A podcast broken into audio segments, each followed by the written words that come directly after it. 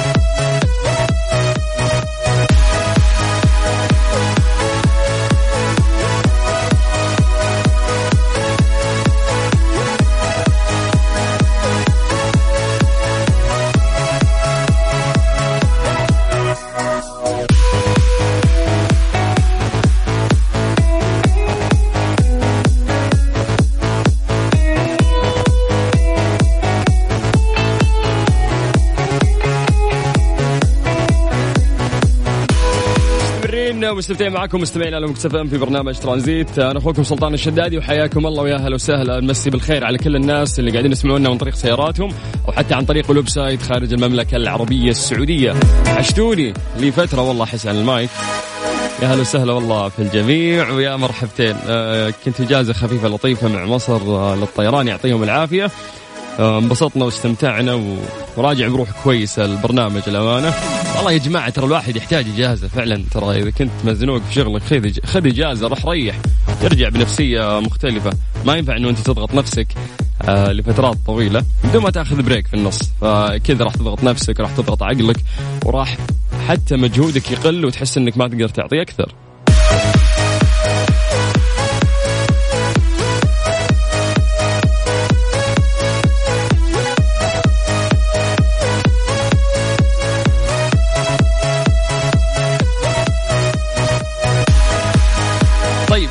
سؤالنا بكل بساطة إحنا قاعدين نتكلم إنه كيف تستخدم آه، ذكائك بطريقة صحيحة؟ يعني كل شخص عنده ذكاء. في ناس يعتقدون في أشخاص أذكى منه. ولكن العقل البشري في النهاية هو نفس أي عقل بشري يملكه أي شخص قاعد يسمعنا الآن وحتى برا في العالم في كل مكان كل عقولنا البشرية نفسها. لكن الموضوع أنه كيف فعلا الشخص هذا استخدم آه، قدرته العقلية أو غير طريقة تفكير فبالتالي كان يوصل آه، لنتائج أفضل أحسن من أي شخص ثاني ممكن يستخدم عقله. آه، هذه ميزة يعني يفرق فيها عنك هذا الشخص الذكي حتى أنت ذكي لكنك ممكن ما عرفت تستخدم مفاتيح عقلك. فسؤالنا بكل بساطة أنه كيف تستخدم ذكائك بطريقة صحيحة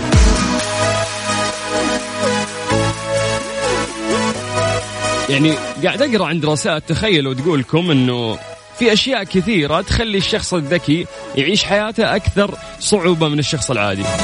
لفتني الكلام إنه شلون أكيد الذكي المفروض إنه حياته أحسن لأنه شخص ذكي فيعرف يرتب حياته ويعرف يستمتع أكثر من الشخص العادي خلينا نقول اللي ما يفكر بطريقة ذكية. فقال أنه غالبا هالناس معرضين للاكتئاب وهذه دراسات ربطت بين الذكاء وارتفاع معدلات الاكتئاب. في المعتاد يقول لك آه، ستفكر في أشياء تجعلك أكثر اكتئابا وستفكر في العالم آه، غير العادل. آه، يعني الشخص الذكي أو اللي يستخدم عقله بشكل كويس الدراسات تقول إنه هو معرض للحزن أكثر والإكتئاب أكثر. ليش؟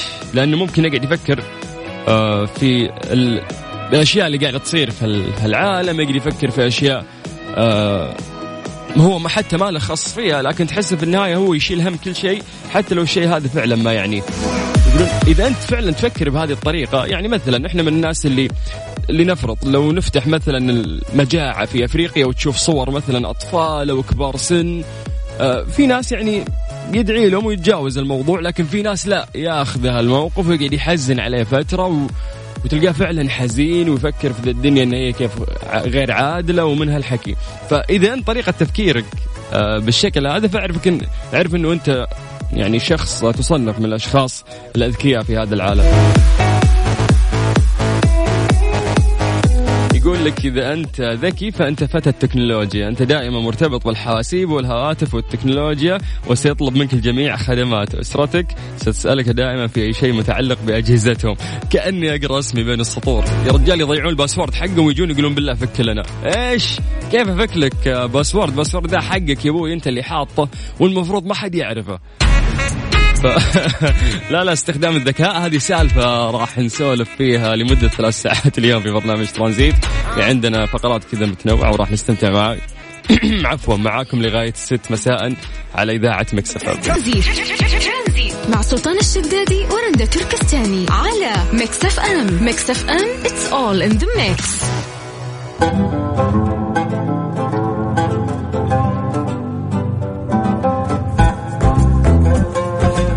بالخير مرة ثانية وأرقام تواصلنا على صفر خمسة أربعة ثمانية وثمانين أحد سبعمية راح نتكلم عن كفاءة الطاقة بخصوص حملة بطاقات كفاءة الطاقة الجديدة الأجهزة الإلكترونية ذات المستويات من اللون الأحمر صعودا إلى الأخضر وللحديث أكثر عن هذا الموضوع معنا أستاذ محمد الشهري حياك الله أهلا أخوي سلطان الله يحييك وشكرا لك على الاستضافة. يطول بعمرك يا حبيبي وحياك الله. بداية أستاذ محمد حدثنا عن استهلاك قطاع المباني في المملكة وكم هي نسبة الاستهلاك لهذا القطاع؟ آه، طبعا آه، استهلاك قطاع المباني من الطاقة الأولوية في الأولوية الأولية عفوا في المملكة العربية السعودية هو ما يقارب 29% و70% من هذا الاستهلاك هو استهلاك الكهرباء فقط. ممتاز.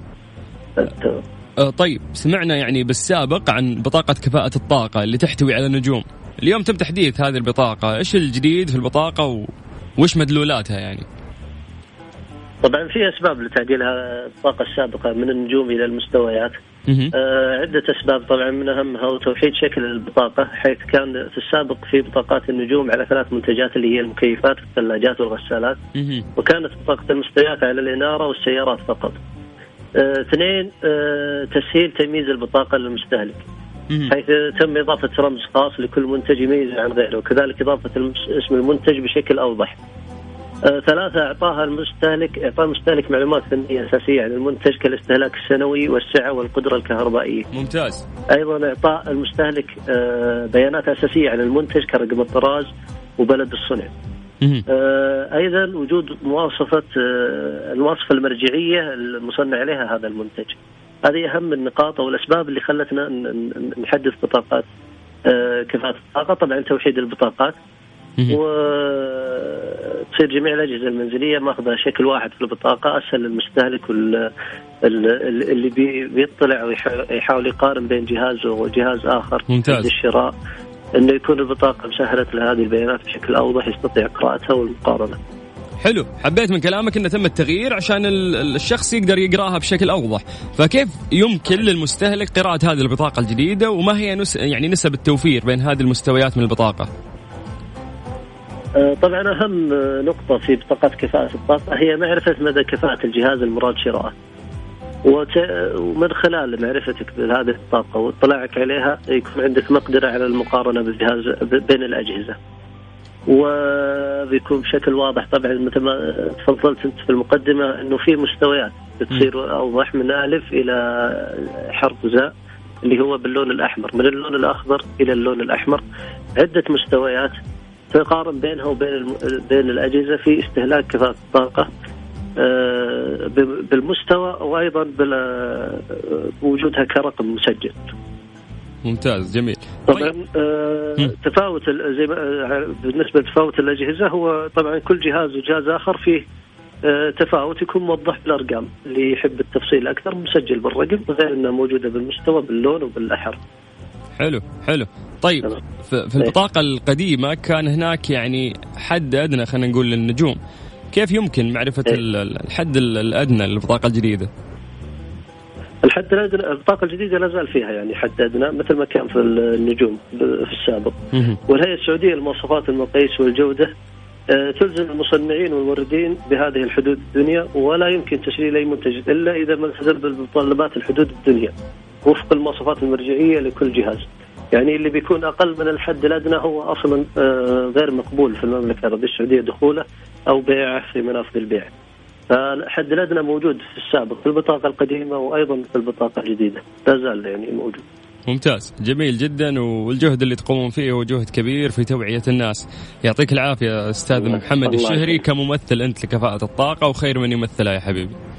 الله يطول عمرك الشرف لنا أن نشارك معك أخوي سلطان وبالعكس يعني شكرا لكم ونتمنى أن افدناكم. طول بعمرك يا حبيبي شكرا لك ويا هلا وسهلا. شكرا فيصل. يا هلا ومرحبا طيب نذكركم بأرقام تواصلنا على صفر خمسة أربعة ثمانية وثمانين أحد عشر سبعمية.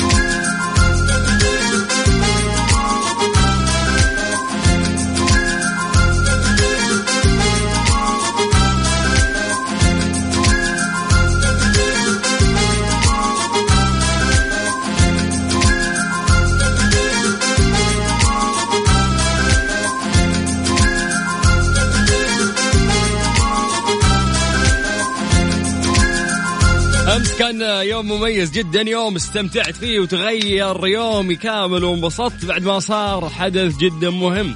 أمس إيش أقول لكم؟ نفسي نفسي ألحن نفسي أغني على الموضوع حق أمس لكن خلينا نغير ال background music عشان نعرف آه، فعلا نركز ونتكلم آه، عن فريق عريق. هذا الفريق يعني ما بيض وجه جماهيره بس لا بيض وجه الشعب السعودي كامل. طبعا الهلال السعودي آه، وصل إلى الهدف رقم 21 في دوري أبطال آسيا برباعية في مرمى السد وأصبح أكثر الأندية تسجيلا في النسخة الحالية متخطي رقم مواطنة الاتحاد اللي وصل آه، إلى 20 هدف. آه، مباراة أمس كانت مباراة جدا جميلة. فريق الهلال قاعد يثبت في كل مباراة من المباريات اللي راحت إنه نفس الفريق طويل. ويعني اللاعبين الموجودين كفاءة أكثر. يعني من أي لاعبين موجودين خصوصا إنه الدكة حتى قوية في نفس الوقت. فإحنا سعيدين إنه في فريق قوي ومستوى رهيب قاعد يمثل المملكة العربية السعودية بهذا المستوى المشرف. طبعا كانت أمس أربع أهداف دقيقة 33 كان هدف من جوميز الهدف الأول. الهدف الثاني في الدقيقة 45 كان من علي البليهي. آه الهدف الثالث كان دقيقة 60 أيضا من جوميز والهدف الأخير الرابع كان آه 67 كان من آه محمد الشلهوب ذهب لا يصدى دائما فقعد يعني أمس فرحة الناس فرحة جميلة وكثير يعني من باقي مشجعي الأندية الثانية كانوا يساندون يعني الفريق الهلالي لأنه هو ممثل الوطن في هذه البطولة الآسيوية. آه قاعد أفكر شوي يعني قاعدين نتذكر إنه 2011 الاتحاد أقصى الهلال من آسيا بثلاثية. 2019 الهلال أقصى الاتحاد من آسيا بثلاثية. فلو نجي نربط الموضوع في تشابه قاعد يصير في هذا السيناريو لأنه 2017 وراو يعني توج بطل لآسيا بعد فوزه على الهلال لكن 2019 أعتقد إنه الموضوع راح يتغير والهلال راح يرد الثأر ويحقق لقب آسيا من أمام وراو وكأني أراها أمام عيني بتقنية الاتش دي